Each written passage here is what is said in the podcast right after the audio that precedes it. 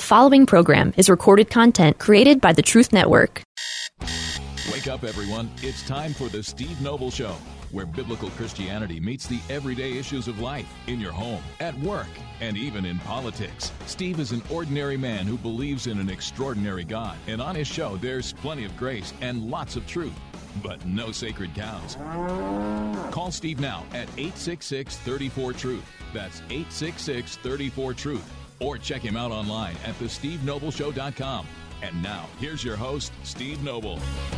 Oh, goodness. Where do you start? So you got Hunter Biden in his laptop. You've got uh, Al Sharpton claiming that uh, if Tyre Nichols had been white, the cops wouldn't have beat him like that. I just can't stand him. Seriously. What a horrible human being. Uh, so you got that, and then you have. Have you been paying attention today, my friend? Then you've got the Chinese spy satellite uh, slowly, gently drifting its way over U.S. airspace. And what does the government do under the leadership, the able leadership of our commander in chief, Joe Biden? Uh, nothing. And so that one's ridiculous to me. But is it really? So, so Joe Biden found out about this. So, do, are you aware of this? Do you know what's going on? There's a Chinese. It looks like one of those. I've got a picture of it on the screen behind me here in the studio. If you're on Facebook Live or Rumble, so there's a Chinese. You know what looks to be like a weather balloon. You know they're rather large, but underneath it uh, looks like a bunch of uh, you know kind of electronic gear and uh, satellite type looking gear and the underside of this thing the cargo that it's carrying they've uh, suggested is about the size of two school buses end to end. So this is a large payload. Originally china said oh we're so sorry. That's just a civilian like weather balloon thing that uh, got off course because the prevailing winds didn't go our way. And so it drifted you know all the way around the globe. And and somewhere over the polar ice cap perhaps and and now we're sorry it's floating over your country. And the military has done uh, under the able bodied leadership of Joe Biden has literally done nothing. And they're saying now because now er, this afternoon it was somewhere they were thinking over Kansas or Missouri they're thinking it will cross uh, will pass out of or over US soil somewhere between on the North Carolina South Carolina border out over the ocean. I wonder if feckless Joe, Joe Biden, with all his strange and interesting and fascinating connections with China and his son Hunter, which we'll get to, uh, I wonder if that's factoring in there. And the and the problem here is the fact that I'm even thinking like that uh, is an issue based on these years of Joe and Hunter's dealings and, and the other brother and with Ukraine and China and all kinds of crazy stuff. So, what's happening there? In Tuesday, so it was up in the Netherlands, not the Netherlands as in Netherlands over in Europe, but like the Netherlands up in the middle of nowhere in the northern part of the country, flying over things like, uh, you know, we have some things up there that are, uh, well, what do you call them? Oh, that's right, a nuclear missile base. I can't imagine that the Chinese would have any interest in that. So here's a story. This is uh, former U.S. Secretary of Defense under Trump, Mark Esper, uh, talking to CNN, interestingly enough, of all places, about shooting it down. Uh, he claimed that the balloon entering U.S. airspace was a brazen act by the Chinese Communist government and that it should be met with resolve. No kidding. Quote, you got to match the Chinese head to head, Esper claimed on Friday, uh, CNN this morning. Yeah, unless you're Joe Biden. Esper stated his first choice would be to capture the balloon to see what it has been doing and what it's capable of, he said. And so my interest would not be necessarily shooting it down, but bringing it down so we can capture the equipment and understand exactly what they are doing. Are they taking pictures? Are they intercepting signals? What are they doing? And what is the level of technical capability? He then declared, failing that, I would definitely shoot it down provided there is no risk to people on the ground. Well, why didn't they shoot it down already? That's my question. When it was out over parts of the country that are not that are very sparsely populated. Okay, and okay, I understand that the cargo under this thing that it's carrying. Again, if you're on Facebook Live or Rumble, you can see the picture behind me. uh, is the size of two school buses end to end. And that's, of course, significant. That's a big deal. And we don't want that falling on a densely populated area. But you would think, would you not? This is my guess. And what do I know? That the federal government, the U.S. military, who can put, they could put a smart bomb dropped at 30,000 feet through my window here into the studio. Sorry, Josh. Uh, all they had to do is have a special forces guy out there somewhere putting a laser dot on the window, and they can drop a smart bomb from 30,000 feet and literally land it here in the studio. They can do that. So you to tell me that they don't know if they shot it down, if they went up there, like an F 16 can't get high enough, but an F 15 Strike Eagle can. It's got a ceiling of about 60,000 feet. That's public information, which means they can probably go a little higher than 60,000 feet. So they could get up there and shoot it down or just put a bunch of bullets through the uh, the balloon itself, and then it will slowly uh, lower down to the ground. But you're telling me they couldn't determine the trajectory of the uh, refuse when you blow the thing out of the sky? You can't determine the trajectory of that? We just circled a rocket around the moon, for goodness sakes. And we can't figure out the trajectory of a bunch of wreckage if we blew that thing out of the sky? I don't know, Mr. President. Three days ago? Uh, this is unbelievable to me. Collins asked Esper whether he was surprised that the balloon was hovering over the continental United States, to which he said, Are you surprised? Oh, no, not at all. Absolutely. Not just the continental United States, but our missile fields and our strategic bomber bases. So that's great concern that they are collecting intelligence, and they obviously are looking for something. They need they need information that I would assume they can't get through satellites, right? Because the satellite's too high. To me, he said, this is a brazen act. So at the political level, we have to push back. We have to defend American sovereignty, and we have to make clear to the Chinese that we're not going to tolerate this. Problem is there that Joe Biden is our commander in chief. Esper said, There's always more to this than you know than meets the eye. I wouldn't be privy to that now. So I give the Pentagon some room here, but those are the big questions that I think people should ask, members of Congress should be asking as they dig into this further. And I would just go back to uh, President Biden knew about this on Tuesday a Chinese satellite of sorts, the size of two school buses end to end, floating over the continental United States. And the president knew about it on Tuesday, and it's still up there, still collecting data in real time. Who knows what it's ultimately there for? The Chinese lied about it already. You're not going to get the truth from them. So, a couple more things when we come back. Uh, an expert on the Chinese government and Chinese military. I've got some great quotes from him. and also, the Department of Defense, get this, suspects that it can actually maneuver. So, it's not just floating along given the prevailing winds, that it can maneuver, which means they maneuvered it to that part of the country on purpose. And it's still up there. Feckless Biden. We'll be right back.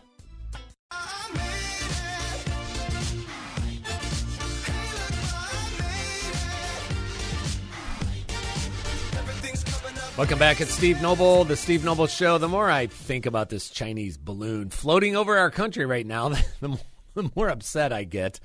And uh, did you hear about that? It's like 60,000 feet right now this afternoon. They were thinking it was somewhere Kansas, Missouri area. They think it's going to exit our airspace. Why it's going to get that far, I have no idea. Exit our airface, airspace somewhere North Carolina, South Carolina border. Excellent. I'll be sure to wave to our Chinese friends. When it flies over the Raleigh area, and uh, they think the Department of De- uh, Defense thinks that it could be maneuverable. Everything about this stinks. Our president knew about it on Tuesday, and while it was up over areas that are sparsely populated, except for you know missile silos, uh, nuclear missile silos, little things like that that I'm sure the Chinese government has no interest in. Uh, they didn't do anything about it Tuesday, Wednesday, Thursday. It's Friday afternoon at 4:20 p.m. Eastern Time. you know, for three days, this makes no sense to me. None. Here's that uh, China expert, uh, Gordon Chang. There could be uh, there could be anything that that the balloon carries. He's a, Ga- a Gatestone Institute senior fellow. We know where it came from. Its track has been public, and I think probably the Biden administration believes that they do not want to royal relations with China and that they are being responsible for restraint. Unfortunately, the Chinese don't view it that way. They put a different spin on it. Okay, like them or hate them, if Donald Trump were the president of the United States, do you think this uh, balloon would still be floating over the continental U.S.? I think Tuesday afternoon, this story would have been put to bed, and we might not have even heard about it. But not the Biden administration. We don't want a royal relations, right? Because China's man, you're, you're, this is like a covenantal relationship with China. You can count on them. They'll never leave you nor forsake you. All right? Chang stressed that under Xi Jinping, China lives in its own world of its own constructed reality and pointed out that one incident after another, including the intercept of the unarmed U.S. Air Force reconnaissance plane in international airspace in December, is not leading in a good direction. It's very dangerous what they're doing, he said. U.S. Secretary of State Antony Blinken postponed, this just happened today, postponed his trip to China following the controversy. And again, remember, our president knew about this on Tuesday. Quote, by sending him, Blinken, there, the Chinese think that we are sending an envoy to the great celestial court and that we're a vassal. So this was never going to work out. But clearly, in view of the spy incident, this is just unjust, Chang said. In China's mind, that shows that we will not defend ourselves. I'm not saying that the Chinese are right, but that's the Chinese mentality. That's an extremely dangerous situation when they believe that. Uh, I actually am going to agree with the Chinese mentality that uh, President Biden is unlikely to do much of anything. Talks tough, right? He's been in all those fights back there in Delaware, whatever, when he was a kid. But the fact that this thing's still floating over the country, I've got a picture of it of over my right shoulder that they took. Uh, I'm not sure when, but this thing's large what's hanging under the balloon at 60,000 feet is the size of two school buses laid back to back. So end to end. So that that's large. Okay, and the fact that it's still up there is ridiculous. Maybe Hunter's involved somehow. I mean, it's got too many friends and the big guy and all that stuff. I mean, it's it's so easy to be cynical of all this, isn't it? And distrusting of pretty much all of it which is a big problem for our nation. I'm going to read something to you. Thanks, Jim Branch, for sending this to me this morning. Uh, a must read. I'm going to do that in the fourth segment. A powerful reminder and a Watchman on the Wall. Beautiful piece, uh, anonymous uh, author. Really powerful. I'm going to share that with you in the fourth segment. Hunter Biden claims his laptop. This is a Wall Street Journal opinion piece. Did you see this? This happened on Wednesday. So Hunter Biden's coming out swinging, which I'm sure the White House is not thrilled. They were hoping this would just go away. Just go away. Let's let's go deal with classified documents. You know, ten or twenty or thirty of them out of fifty million and uh, let's deal with that. And then let's go ahead and invite the, the Department of Justice and the FBI into this house, into that house, and then hey, hey, you guys, can you guys come over? You would Wednesday work for you? You can come over and look for classified documents on Wednesday. That works for us and our schedule. How's that for you? Oh, it looks pretty good. Okay, great. See you in four days. right. In four days, the FBI's coming, honey. We might want to hide the meth lab or whatever. Right? It's ridiculous. Hunter Biden claims his laptop. This is really funny. So he's going on the offensive. That's because he's in a lot of trouble, is my guess. Wall Street Journal opinion piece. That's the news out of a batch of letters sent this week by Hunter's attorneys. They are demanding federal and state prosecutors and the IRS launch investigations into those involved uh, with distributing the contents of Mr. Biden's files from his infamous laptop. The Washington Post amusingly framed this as a, as a Hunter gets aggressive with his critics story relegating the real news to the 20th paragraph. In filing the complaint, however, Biden's lawyers seem to be conceding that some of the data that has been made public is his private information. So they're owning it. But now they're going to go after the people that released that information, which should have been the federal government at the time. Oh, the complaints are in fact an extraordinary admission that Hunter and his father, President Joe Biden, have misled the country for years. When the New York Post on October 14th, 2020, three weeks before the election, published emails that it said came from a Hunter laptop dropped off at a Delaware repair shop. The information was immediately branded Russian disinformation by the media, a claque of former intelligence officials, air quotes, and the Biden campaign. This provided a rationale for social media companies to shut down the story, despite this column's reporting that Hunter's own business partner, Tony Bub- uh, Bobulinski, it's hard to believe that's his real name, confirmed the authenticity of key documents on the laptop. This week's letters show that Hunter also knew the laptop's contents were real, yet he continued to mislead. In April 2021 CBS News interview, Hunter was asked point blank, Was that your laptop? He said he didn't know. I mean, he should have just added, I get high a lot, so I'm, I'm not really sure. Press further, and I'm not, that sounded terrible, but Hunter Biden's life is a train wreck, and that's sad. That's heartbreaking. Uh, it would be a nightmare to be his dad. Press further, he said, there could be a laptop out there that was stolen from me. It could be that I was hacked. It could be that it was, wait for it, Russian intelligence. It could be that it was stolen from me. By floating the Rusky canard, Hunter continued to cast doubt on the information's legitimacy. Like son, like father. This is the World Wall Street Journal op ed. In the run up to final presidential debate on October 22nd, 2020, a Biden campaign official declared If we see tonight from Donald Trump these attacks on Vice President Biden's family, I think we need to be very, very clear that what he's doing here is amplifying Russian misinformation. When Mr. Trump in that debate did bring up the laptop from hell, he called it, Joe Biden said it was a bunch of garbage and cited the 50 former national intelligence folks who said that what he's accusing me of is a Russian plan. Mr. Biden said that more than once. His spokesman, Jen Psaki, again called the laptop story Russian disinformation in late 2021. There are two possibilities here, writes the Wall Street Journal. Hunter misled the Biden team, or his father misled the nation.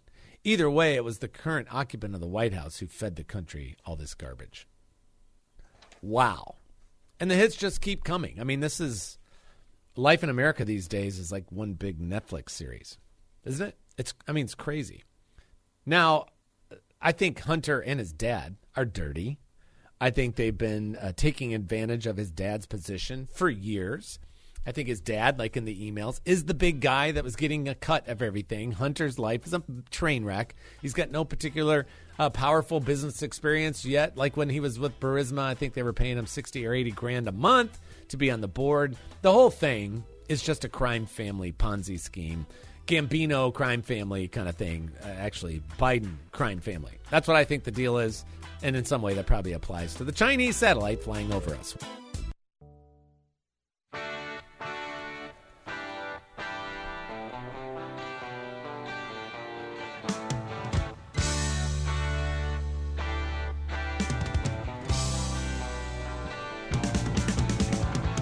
Look up there in the sky. It's a bird. It's a plane. It's a Chinese satellite. Hot air balloon Chinese satellite just floating its way gently and gracefully, beautifully, undisturbed. Oh, it's at peace. Isn't that wonderful? Floating its way against across the continental U.S. The president found out about it on Tuesday. Here we are. Three days later, it's Friday afternoon and it's still floating its way. And the picture I have behind me just looks like E.T. Looks like E.T. in the school in the uh, basket on the front of his friend's bicycle, uh, flying up into the sky with the moon in the background. Oh, look, it's E.T. E.T. phone home. How cute. But no, this isn't E.T. This is a Chinese spy satellite floating underneath a balloon, a blimp, whatever you want to call it. It's large. It looks like a weather blimp, weather balloon. Uh, but then the apparatus underneath is two school buses back to back in length. It's massive. And they're worried about it hitting the ground. I'm going to move on from here, trust me. But it reminded me, we looked it up, October of 1999. Remember Payne Stewart, the golfer? And he had chartered a Learjet, and then they figured out because uh, it wasn't responding. It was at altitude, 30, 35,000 feet, whatever and the oxygen system had gone bad, so everybody died inside the plane. It was on uh, autopilot, and then they could actually figure out this is 1999, 24 years ago. They could figure out, uh, based on the plane, what's going to happen when it runs out of fuel. Like, can we figure out the trajectory? Do we know where this thing's going to crash? Is it going to land? What's the autopilot going to do? There's all kinds of information out there. And 24 years ago, they figured that out. They tracked it live. I remember that. Then they're like, oh, it's going to come down somewhere around such and such place in South Dakota. And sure enough, and that was 24 years ago. Um, I'm pretty sure that the technological capability of the U.S. military has advanced just a smidge since then. And yet there it is. So I'm trying to find, I can't find like a live tracking thing. Somebody should already have a website site up. Track the Chinese satellite.com or something. And then you could go out. Like I get text messages about when the International Space Station is going to fly over my part of the world here in Raleigh. And I can go out if it's the right time of day or night and literally watch it cross the sky, which is super cool. And there's some a video on Twitter of just people that I guess spend time looking up at the sky during the day. And the guy's like, "What the heck is that?" and then he zooms in. He's like, "What? What is that?" And then some other people, you know, find out, and then they're taking get the telephoto lens out there. And what's the president doing? I don't know. Trying to figure out which door to walk through. I, Lord help us. Unbelievable. So Al Sharpton, of course, I, I really am I going to see the guy in heaven? I don't know. I can't judge that. But I, I can judge his activities here on earth from a biblical perspective. And I think he's just a race baiter. He's a race hustler. I think he's a charlatan. And uh, that's made him a lot of money. And now he's got a sweet gig on MSNBC. So he uh, goes to the funeral of Tyre Nichols, of course. I'm sure he inserted himself in there. And it'd probably be hard to say no to him if you're in the African American community. Uh, because you know that that's going to bring light to what happened to your son. I understand that, but the guy's got. It seems like he's got absolutely zero integrity.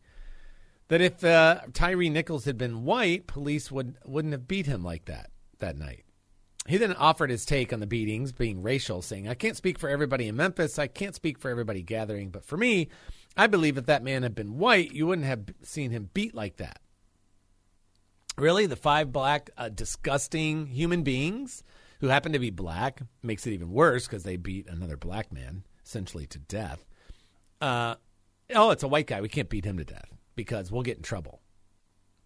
You really, people that are that debased, that are that violent, that are that sick, you really think the skin color of the other person is going to stop them? I think that's ridiculous. He slammed the officers involved in beating Nicholas as a disgrace to our race. Okay, good, Al. Okay, I'll give you a I'll give you a little thumbs up on that. And asked, Did you think because you were black we wouldn't say nothing? Did you think you would hide behind your blackness? I want to say it out loud and clear that we will fight black cops, white cops, any color cops that commit crimes um, against us. Talking about African Americans, of course. So let me throw some stuff out there that some people uh, would really get triggered by this and I'll, I'll add some nuance to it because this is a dangerous subject to wade into when you start talking about black crime, white crime, who the cops killing, yada yada. Seventy-five percent of uh, police killings are not black people. Seventy-five percent are not black people, white, Asian, uh, Hispanic. Okay, so that's seventy-five percent, which means twenty-five percent of, of cop killings uh, are of black individuals. Now, African Americans make up 14% of the population. So they make up 14% of the population, but 25% of the uh, cop killings. And then you should immediately go, if you're honest, you should uh, ask the question okay, that, that's disproportionate. That's what we call that disproportionate. If it were totally proportionate, then uh, only 14% of uh, cop killings would be black individuals.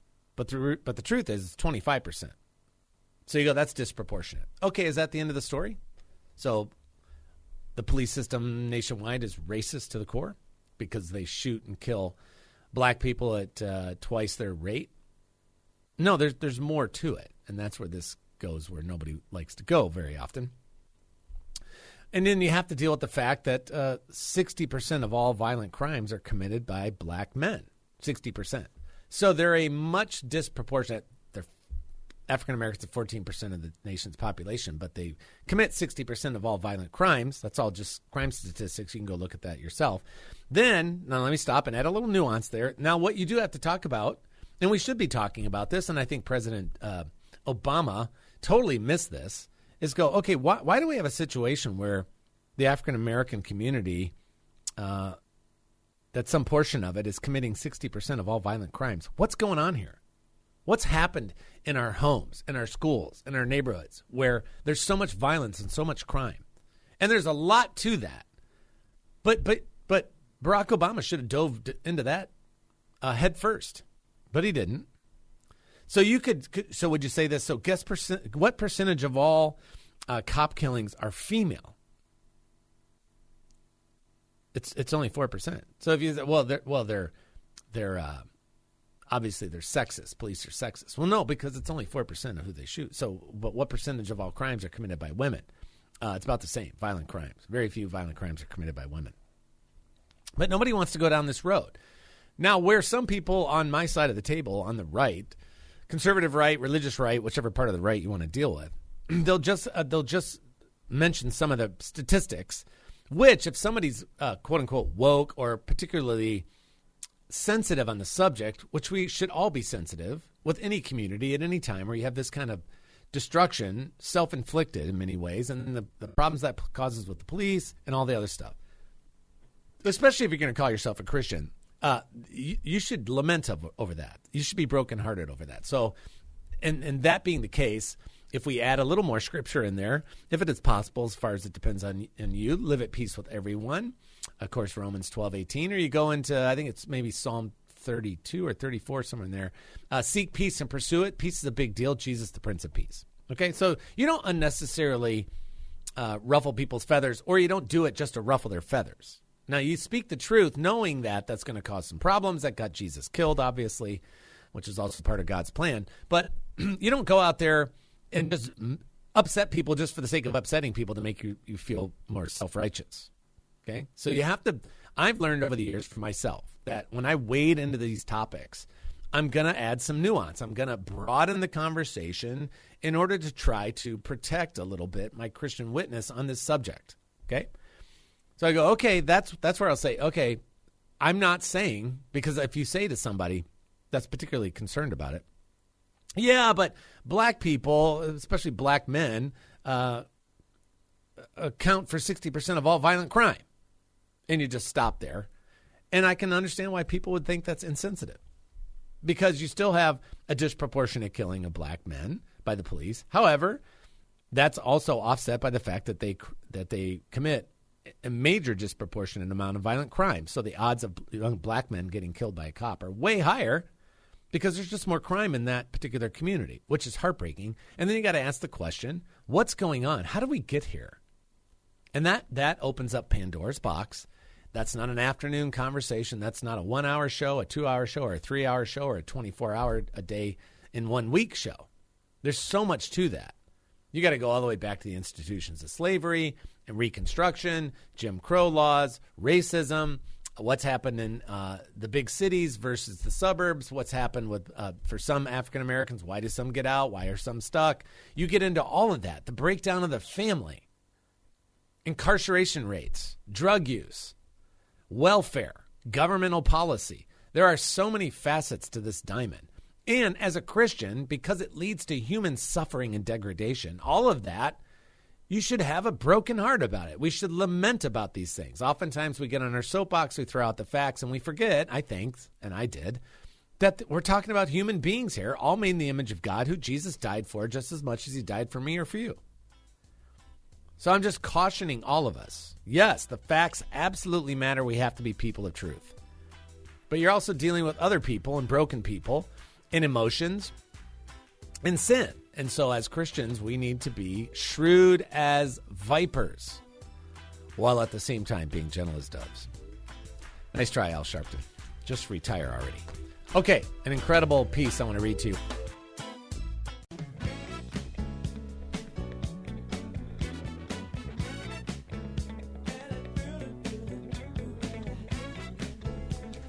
Some good Friday music. Welcome back. It's Steve Noble, the Steve Noble Show. Great to be with you. Hope you're going to have a wonderful and restful and perhaps not news saturated weekend.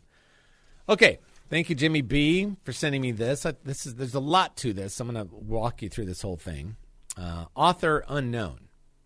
There's a lot to ponder here, and I hope it affects all of us in terms of our, not only our prayer life, but our hearts, our brokenheartedness over our nation, state of our nation, and our our desire to affect change in any way that we can that's blessable by God.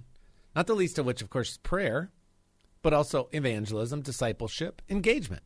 Okay, we, we, we're not, we do not have the option of walking through life as a follower of Christ where, where the main object of my attention is me, myself, and I. That is not an option for us. We die to ourselves, we don't exalt ourselves. So there's a lot here. Let's go. Men, like nations, think they're eternal. What man in his 20s or 30s doesn't believe, at least subconsciously, that he'll live forever? Remember those days? In the springtime of youth, an endless summer beckons. As you pass 70, it's harder to hide from reality as you lose friends and relatives. Nations also have seasons. Imagine a Roman of the near second century contemplating an empire that stretched from Britain to the Near East, thinking, This will endure forever. Forever was about 500 years, give or take. Not bad, but gone. France was pivotal in the 17th and 18th centuries. Now the land of Charles Martel is on its way to becoming part of the Muslim Ummah because they're not going to have to fire a shot. They're going to take over Europe, just in terms of numbers, because the, the Muslims, by the way, in Europe are, are reproducing at a very high rate. and the regular Europeans are beneath their replenishment rate. So that's just a matter of people having babies. In the 19th and early early 20th centuries, the sun never set on the British Empire.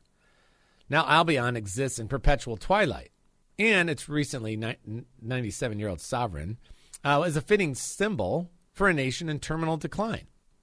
In the 1980s, Japan seemed poised to buy the world. Business schools taught Japanese management te- techniques. Today, its birth rate is so low and its population aging so rapidly that an industry has sprung up to remove the remains of elderly Japanese who die alone.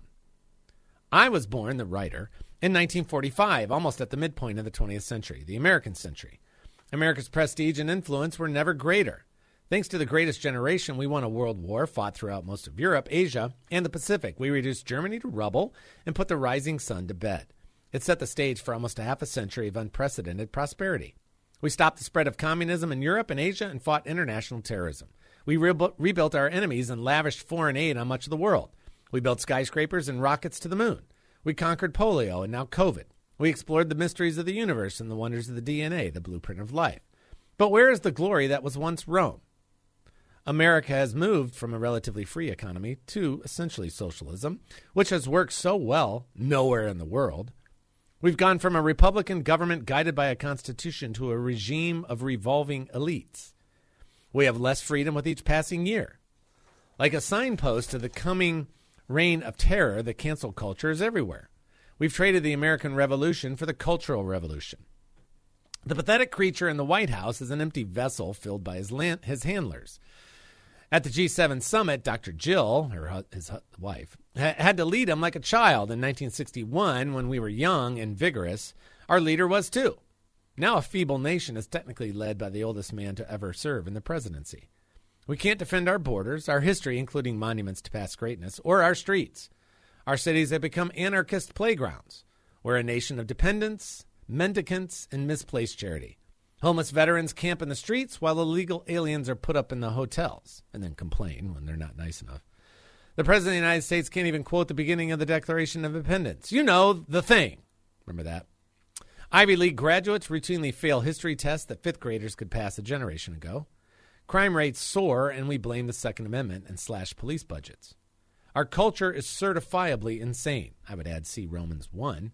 Men who think they're women people who fight racism by seeking to convince members of one race that they're inherently evil, and others that they are perpetual victims. A psychiatrist lecturing at Yale said she fantasizes about unloading a revolver into the head of any white person. We slaughter the unborn in the name of freedom, while our birth rate dips lower year by year. Our national debt is so high that we can no longer even pretend that we will repay it one day. It's a $31.5 trillion monument to our improvidence and refusal to confront reality. Our entitlement is sadistic, nihilistic, and as enduring as a candy bar wrapper thrown in the trash. Our music is noise that spans the spectrum from annoying to repulsive. Patriotism is called insurrection, treason celebrated, and perversion sanctified. A man in blue gets less respect than a man in a dress. We're asking soldiers to fight for a nation our leaders no longer believe in. How meekly most of us submitted to Fauciism, the regime of face masks, lockdowns, and hand sanitizers, shows the impending death of the American spirit. How do nations slip from greatness to obscurity? Fighting endless wars they can't or won't win, accumulating massive debt far beyond their ability to repay, refusing to guard their borders, allowing the nation to be inundated by an alien horde surrendering control of their cities to mob rule, allowing indoctrination of the young, moving from a republican form of government to an oligarchy, losing national identity, indulging indolence, abandoning God, faith, and family, the bulwarks of any stable society. In America, every one of these symptoms is pronounced, indicating an advanced stage of the disease. Even if the cause seems hopeless, do we not have an obligation to those who sacrificed so much to give us what we had? I'm surrounded by ghosts urging me on the Union soldiers who held Cemetery Ridge at Gettysburg, the battered bastards of Bastogne, those who served in the cold hell of Korea, the guys who went to the jungles of Southeast Asia and came home to be reviled or neglected. This is the nation that took in my immigrant grandparents, whose uniform my father and most of my uncles wore in the Second World War. I don't want to imagine a world without America, even though it's becoming increasingly likely. During Britain's darkest hour, when its professional army was trapped at Dunkirk and a German invasion seemed imminent, Churchill reminded his countrymen nations that go down fighting rise again, and those that surrender tamely are finished. The same might be said of causes. If we let America slip through our fingers, if we lose without a fight, what will posterity say of us? While the prognosis is far from good, only God knows if America's day in the sun is over. Now I'll I'll copy and paste that into Facebook Live. I'll put it on my both Facebook pages right if the show's over, so you can have that and share it. And it's profound, and I think uh, almost entirely accurate. Now it lacks. What does it lack? What I just read you. What does it lack? It lacks a deeply Christian biblical perspective. As long as God's on the throne, anything is possible. Nothing is impossible for God. We learn from the scriptures and from experience. We see that. We understand that. So, what do you do with all this? Well, as for me and my house, we try to serve the Lord to the best of our ability. It's the reason I'm here. It's the reason that three days out of the week, I walk into eight different classes of high school age homeschools and do two other classes online and and spend time trying to encourage, educate, challenge, equip, confront, love, and lead the next generation of leaders in this country. I can't do nothing. And and what does God call you to do? What does he call me to do? He calls you, he calls me to faithfulness. Okay, fine. You don't have a radio show. Okay, fine, you don't have a podcast. Okay, fine, you don't have a bunch of people on your Facebook page. Okay, fine, you don't have, you know, 160, 170 high school students that you spend time with each week. Okay. Well, God didn't call you to be me. He didn't call you to occupy my place on the wall. He called you to deal with your place on the wall. And your place on the wall isn't mine. Mine isn't any better than yours. It might be a little bigger, it might be a little more obvious. But in God's hands, it's not better. I would argue that it's not more important because the if you're going to have a sanctity of human life uh, mindset and philosophy as a Christian, then every life that you touch has inestimable worth. So you're dealing with infinite worth here. So whether you can affect 20 people or 20,000 people, God only calls you to affect the people that He allows you to to uh, interact with. He calls you to be faithful with your platform, whatever that is. I don't have a platform, Steve. Yes, you do. Do you know anybody? I would include yourself. Are you trying to advance yourself as a believer? You trying to go deeper, get stronger, be more faithful? What about your spouse? What about your kids? What about your grandkids? What about your neighbors? What about the people you work with or socialize with? You don't have a platform? Yes, you do. Yes, you do. And just because I have a bigger one doesn't give you an excuse to not manage and be faithful to the one God's allowed you to have. But we all have a platform, which is why I tell my students every week, just about every week, I bring this D. James Kennedy quote in from years ago. D. James Kennedy said Christians should be like hurricanes, and everywhere we go, nothing stays the same. So that's the question that I have to wrestle with. What, what's different in the world because I'm here? Is anything changing because of what I do? Gotta gotta ask that question. You need to ask that question too. You need to look in the mirror. This evening, tonight, tomorrow morning, you need to look in the mirror and say and ask the same question. What am I doing to impact the people around me? Am I sharing the gospel? Am I discipling younger believers? Am I fighting my own sin? Am I glorifying God? And am I being a good ambassador? I don't. I, are America's best days behind her? Hmm, my cynical side says yes. But I do have a hopeful side. Because as long as God's on the throne, anything's possible. Just one day, ask Lazarus. But again, it's going to come down to not what happened to the nation, but what did you do with what you were given? How faithful were you with the platform God has given you? Pray about that. Think about that this weekend. This is Steve Noble on The Steve Noble Show. God willing, I'll talk to you again real soon. And like my dad always used to say, ever forward. Another program powered by the Truth Network.